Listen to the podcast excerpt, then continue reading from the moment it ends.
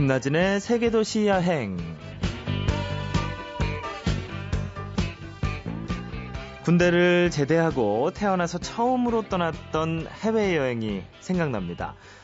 비행기가 이륙하고 대한민국 상공을 벗어나서 모든 것이 낯설기만 한 목적지에 도착했을 때, 그때 제가 의지할 것이라곤 손에 들고 있던 작은 여행 책자가 전부였거든요.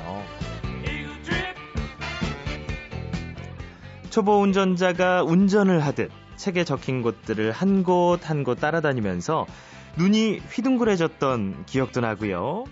또 관광 명소마다 인증 사진을 찍느라 여행의 목적을 잊은 채 정신없이 카메라 셔터를 눌렀던 기억도 납니다. 초보 여행자였기에 오히려 기억에 더욱 남는 시간들. 그때는 실수라 여겼던 것들이 지금은 잊지 못할 소중한 추억이 되었네요. 자, 오늘은 김나진의 세계도시 여행이 가을 개편을 맞은 첫날입니다. 잠시 후에 열정이 가득한 나라 스페인으로 첫 발걸음을 옮겨볼게요.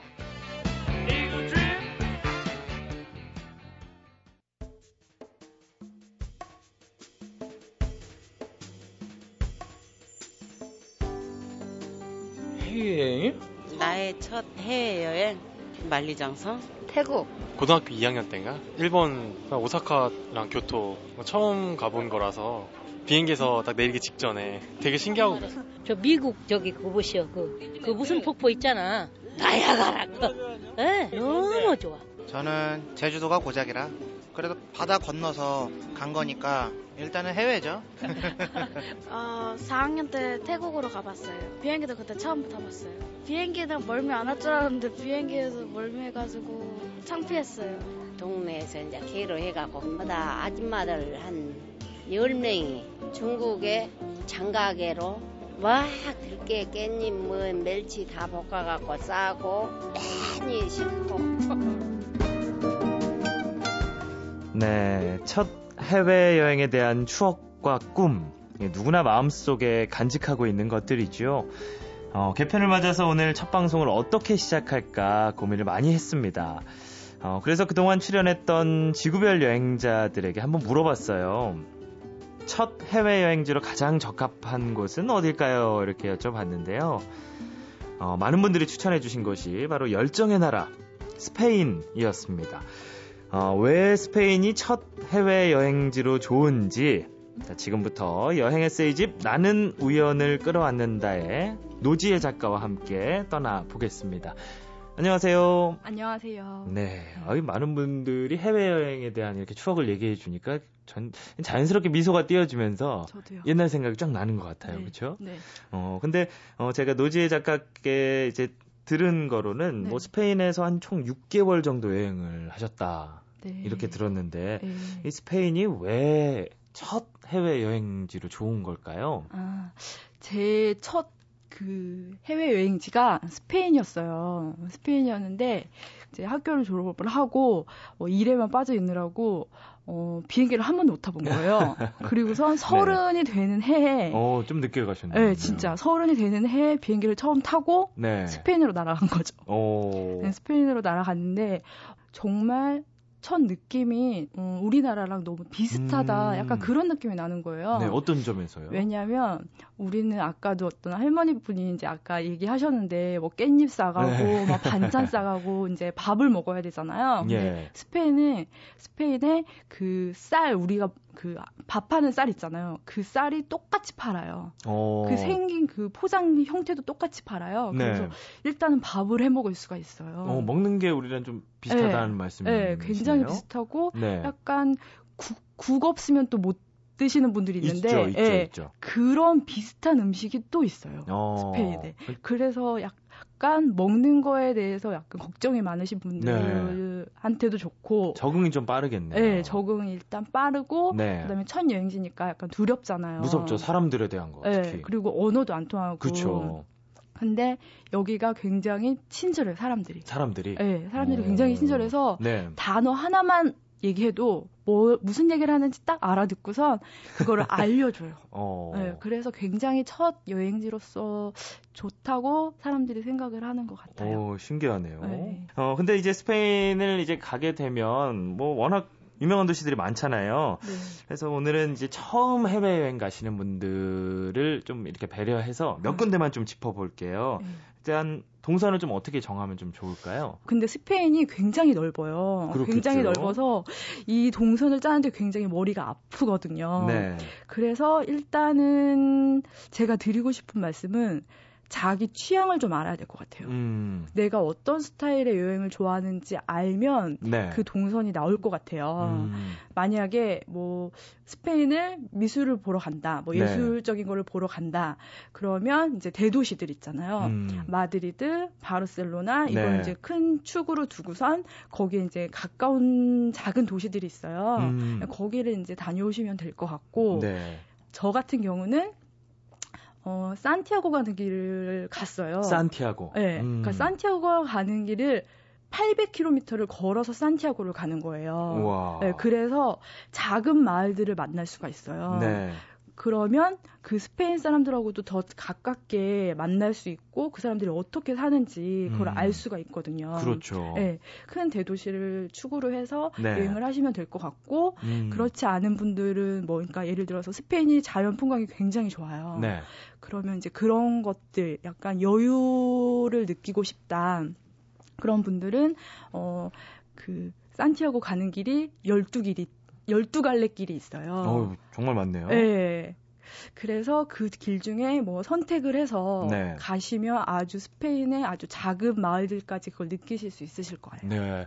와, 12가지 길을 통해서 12가지 방법으로 이렇게 갈 수 있다는 거죠. 아, 그렇죠. 방법은 걷는 거고요. 걷는 거, 네. 걷는 걸로 12가지 길을 통해서. 네, 다른 길로 와. 오로지 산티아고를 향해서 가는 거죠. 어, 그러면 그렇게 길을 통해서 산티아고까지 가서 이제 거기서 산티아고를 좀 즐기다가 네, 또 네. 이제 어떻게 다른 곳으로 넘어가게 되나요? 대부분의 그 산티아고 순례자나 여행객들이 그런데요. 네. 일단 거기가 한 달 정도 소요가 돼요. 그러니까 시간이 없으신 분들은 뭐 네. 일주일, 열흘 딱 이렇게 좋은 구간만 걷고 음. 아쉬우니까 그쵸, 아쉬우니까 그쵸. 그 유럽에는 저가 항공이 잘돼 있어요. 네. 그래서 어, 정말 빨리만 예매하면 이제 아주 저렴한 그 가격으로 마드리드 저 멀리 있는 바르셀로나까지 그 음. 산티아고랑 바르셀로나는 아주 멀거든요. 네. 그리고 한 한두 시간이면 바로 그쪽으로 가서 여행을 하실 수 있어요. 어, 근데 미리 예매를 좀 해야 되는 건가요? 그쵸. 그러니까 한 한두 달 정도 먼저 예매를 하면 좋고요. 네. 어, 그 가는 길이 여행이라고 생각을 하기 때문에 기차든 음. 버스든 그러면서 만나는 도시들이든 마을들이든 그게 다 여행이 된다고 그렇죠, 생각하거든요. 그렇죠. 네, 그래서 좋은 것 같아요. 네. 음. 만약에 시간이 여유가 있으신 분들은 지금 노지혜 작가가 추천해준 방법을 좀 하시고요. 아니면 이렇게 저가 항공을 이용해서 어디든 이렇게 유명지로 또 이동을 할 수 있다는 겁니다. 어, 근데 산티아고는 이제 도보 여행으로 이제 전 세계에서 이렇게 막 사람들이 몰려들고 있는 걸로 알고 있는데, 어, 처음 산티아고 찾는 여행자들 가장 인상적인 장면이 뭘까요? 그 온 사람들의 사연이 있어요. 음, 그쪽에 온 사람들. 네, 왜냐하면 이게 하루에 보통 20km에서 30km로 걷는데 그게 보통 일이 아니거든요. 그렇죠. 그리고 제가 볼 때는 이제 젊고 건강한 사람들만 온 것이 아니라 굉장히 나이가 많이 드시고 어, 병에 걸리신 분들도, 그러니까 심지어는 휠체어를 타고 오신 분들도 저는 음. 봤어요. 근데 그분들한테는 약간의 도전이 되는 경우도 있고, 네. 그리고 또 어떤 분 같은 경우는 어 가족을 잃었는데 어 그 슬픔을 가지고 약간 기도하는 마음으로 그 길을 걸으면서 뭐 자신의 그 삶도 돌아보고 음. 그 가족에 대해서 계속 생각을 하며 그걸 정리하는 사람도 봤어요. 어. 그리고 또 젊은 사람들 같은 경우는 이제 어떤 일을 해야겠다 할 때 약간 자기 스스로 다짐을 하는 도전적인 음. 삶에 대한 네. 음, 그런 것들을 들을 수 있고 제가 자극을 받을 수 있어서 그 길이 그냥 단지 길이 아닌 것 같아요. 어, 여러 가지 의미를 갖고 있겠네요. 그리고 사연 있으신 분들이 많이 오니까 네. 그걸 보면서 여러 가지 또 생각도 하게 되고 네네. 느낄 수 있고 그게 가장 인상적이다 이런 말씀을 해주셨네요. 네. 어, 저희가 매주 이제 여행자의 소장품을 이제 하나씩 구경하는 시간을 마련했는데 네. 어, 노지혜 여행 작가께서도 뭔가 이렇게 들고 오셨어요. 네. 아, 이렇게 목걸이처럼 만든 큰 조개 껍데기 그 하얀색 조개 껍데기 위에 이건 뭔가요? 2011 네. 피네스테. 네. 피네스테레. 네. 피네스테레가 네. 그 옛날 사람들이 세상의 끝이라고 생각했던 바닷가 마을이에요. 어. 지도에서 보면 스페인의 가장 네. 북서쪽에 있는 작은 마을이에요. 어. 그래서 지구가 드물다고 생각하기 전에 저기 가면 세상이 끝나는구나. 네. 그렇게 생각을 한 거예요. 그리고 또 하나 가져오신 게 이건 뭔가요? 화살표 그림이 그려져 있는 아, 이건 나무인가요? 이게?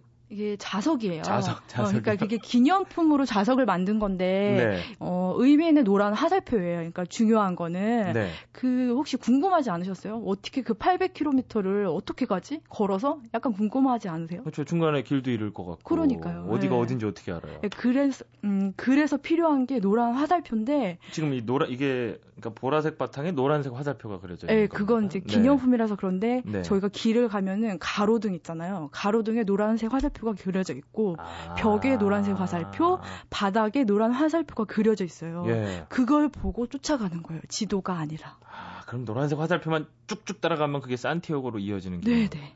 아, 이게 진짜 신기하죠. 의미 있는 네, 네. 그 소장품이네요. 그럼. 네. 산티아고를 가는 길의 상징이 될 수도 있고. 네, 근데 제가 저는 굉장히 의미가 있어서 그걸 기념품으로 사는데요. 네. 제가 그 카페 하는 친구한테 선물로 줬더니 화장실 가는 표시로 어디에 붙여놨더라고요. 굉장히 속상하더라고요. 그러네요. 네. 화장실과 산티아고는 엄연히 다른데. 네.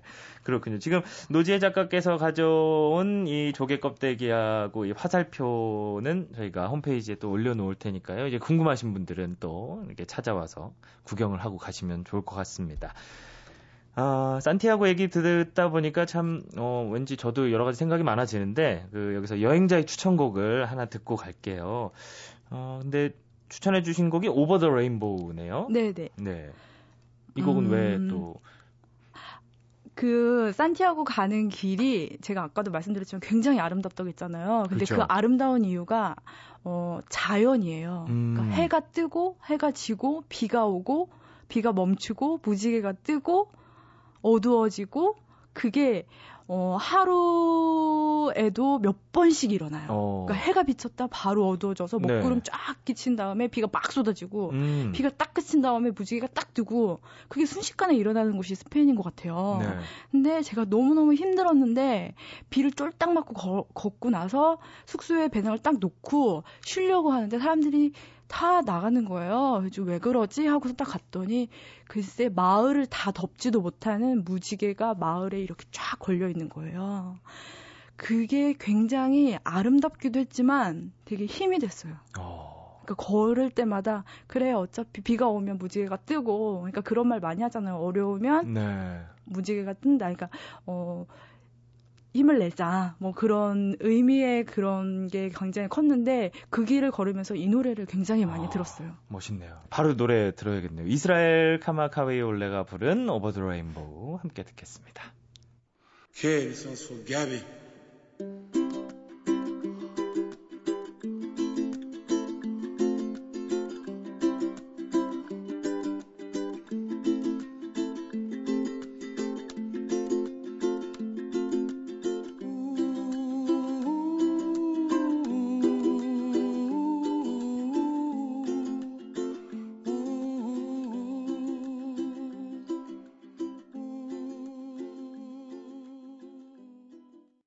노지혜 작가의 추천곡 오버 더 레인보우 함께 들어보셨어요. 하, 참 갑자기 왠지 감성에 젖을 것 같고 그렇습니다.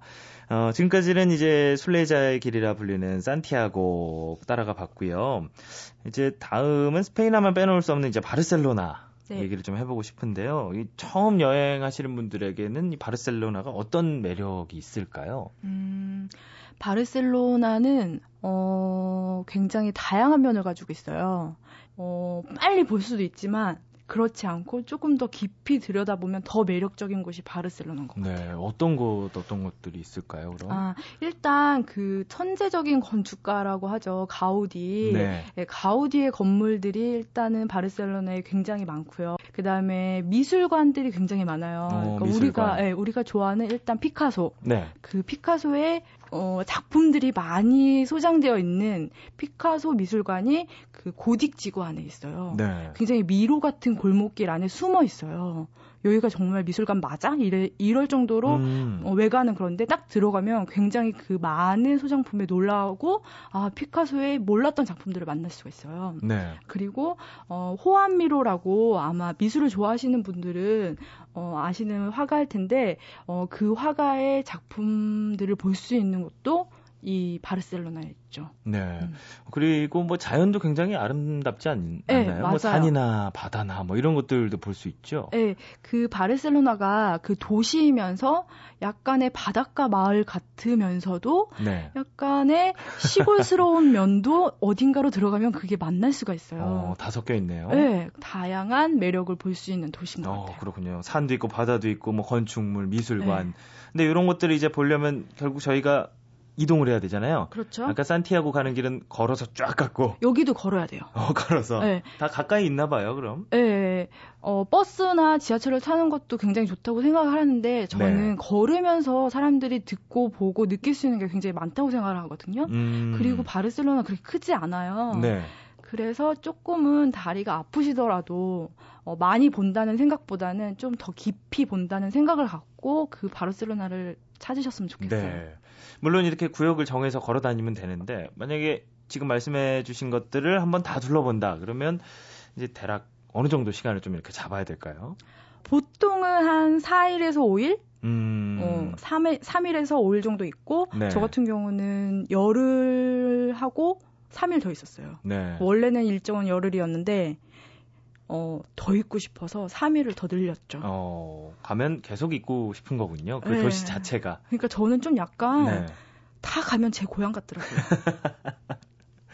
어, 지금까지는 이제 뭐 거의 유명한 곳들을 쫙쫙 설명해 주셨는데, 어, 이제 유명지는 아니더라도 이렇게 좀 추천해 줄 만한 이렇게 작은 소소한 재미 같은 건 또 있을까요? 아, 네.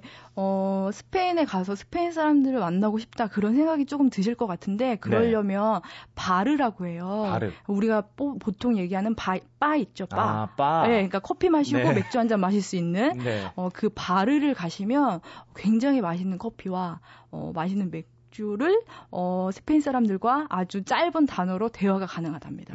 아, 그래서 네. 그 그런 바르들은 골목길에 숨어 있어요. 음. 그러니까 스페인 그 현지인들이 많이 즐겨 찾는 곳이요. 네. 그래서 골목길을 두려워하지 마시고 그 스페인의 그 매력 중에 하나가 굉장히 높은 건물이 만들어내는 미로 같은 골목이거든요. 네. 거기를 용기를 갖고 들어가셔서 현지인들과 이렇게 만날 수 있는 그런 음. 시간을 만들어 봤으면 좋겠어요. 네, 그렇군요. 네, 오늘 여행길 함께 해주셔서 고맙습니다. 노지혜 작가와 함께한 스페인 여행이었습니다. 고맙습니다. 네, 감사합니다.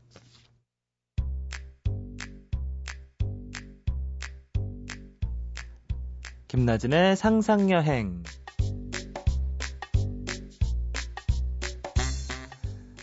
오늘도 말로만 여행을 다녔다. 스페인. 해외여행이 처음이라면 스페인이 좋다지만 이 스페인어 때문에 언어의 장벽이 높지 않을까. 이게 좀 걱정이다. 안녕하세요만 해도 그렇다. 아침에는 Buenos días, 점심엔 buenas tardes, 저녁에는 buenas noches. 아, 이건 흡사. 장대 높이 뛰기 선수가 도움 닫기로 젖먹던 힘을 다해 끙 뛰어올라도 도저히 넘지 못할 그런 언어의 벽이라고 해야 할까나? 손에 손 잡고 벽을 넘어서. 그래 손 잡고 가는 거야 스페인으로.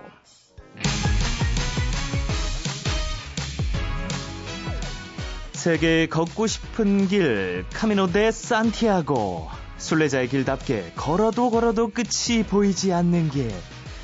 그러다 결국 결국은 옆을 보게 되는 길 산티아고 신발의 고무미 창이 너덜너덜해질 때까지 걷고 또 걷다 보면 어느새 길 양옆으로 반짝반짝 빛나는 돌길도 보이고 푸른 초원이 한가로이 논이는 양떼도 보이고 이 스페인의 열정을 닮은 태양이 부드럽게 구릉을 넘어가는 풍경도 보인다.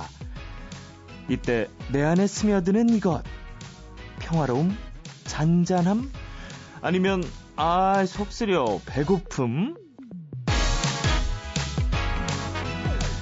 나는 처음 해외여행을 간다고 했을 때 영국, 프랑스, 독일, 스위스 찍고 그리고 그리스, 터키에서 턴 다시 체코, 이탈리아, 네덜란드 찍고 찍고 찍고 이렇게 다니려고 했는데 이 산티아고에 와보니 여행이란 포크로 과일 찍듯 마구잡이로 다니는 것보단 마음에 깊은 도장을 새기듯 한 곳 한곳 의미 있게 다니는 것이 진짜 여행이라는 생각이 든다.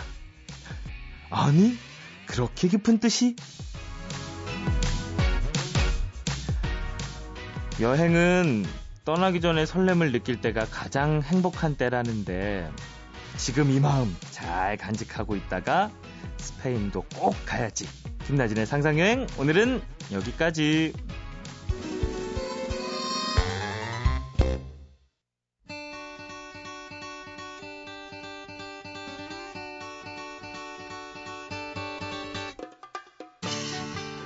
네, 가을 개편이 돼도 여행 그려보기는 계속됩니다. 당장 여행 못 떠나면 계획이라도 한번 세워보는 시간이죠.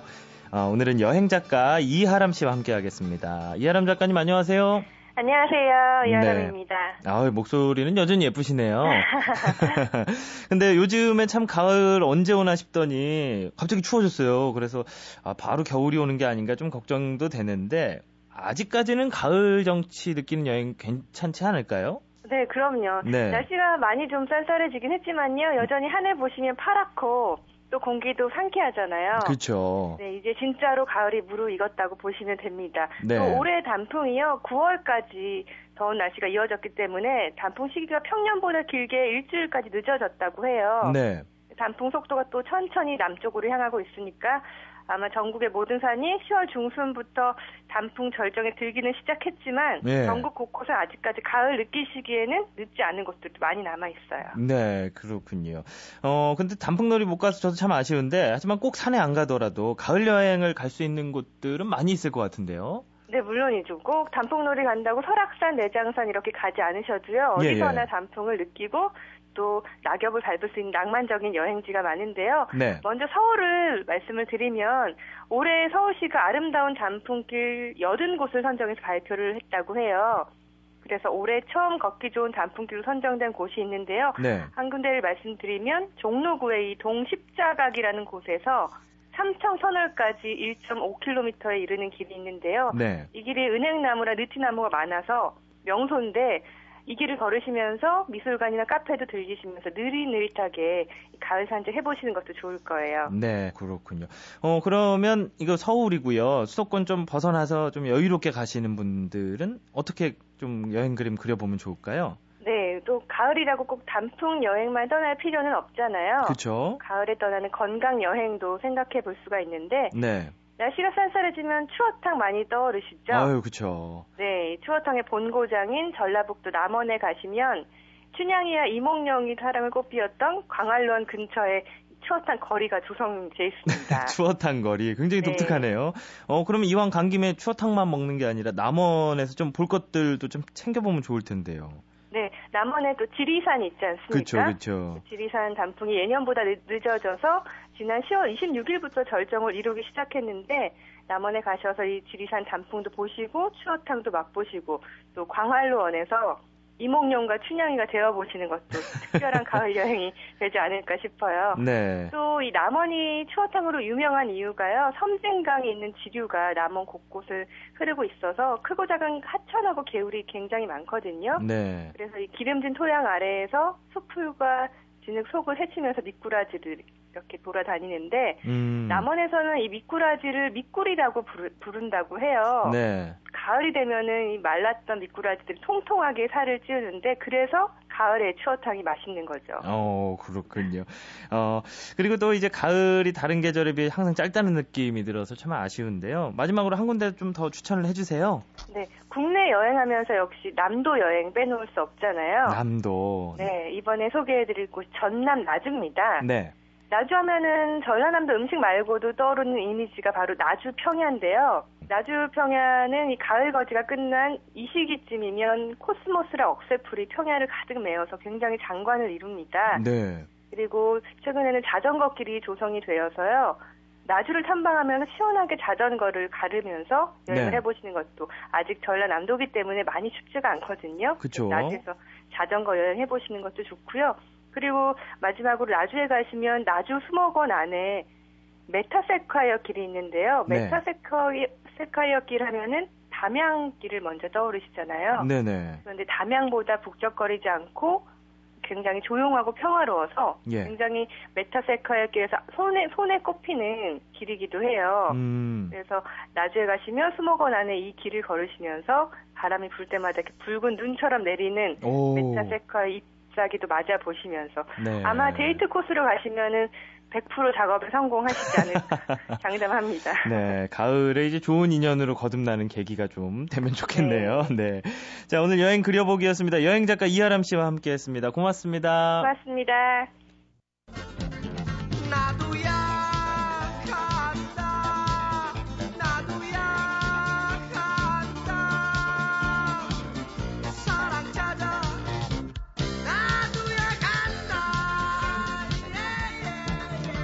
그럼 우리도 가볼까요? 김나진의 세계도시 여행.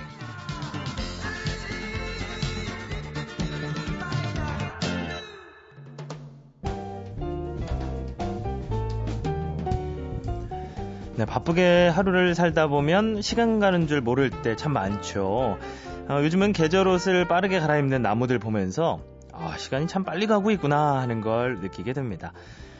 오늘 가을 개편 후 첫 방송이었죠. 어, 앞으로도 세계도시 여행은 여러분과 함께 여행의 꿈을 함께 나누도록 하겠습니다. 주말 즐겁게 보내시고요. 저는 지금까지 여러분의 여행지기 김나진이었습니다.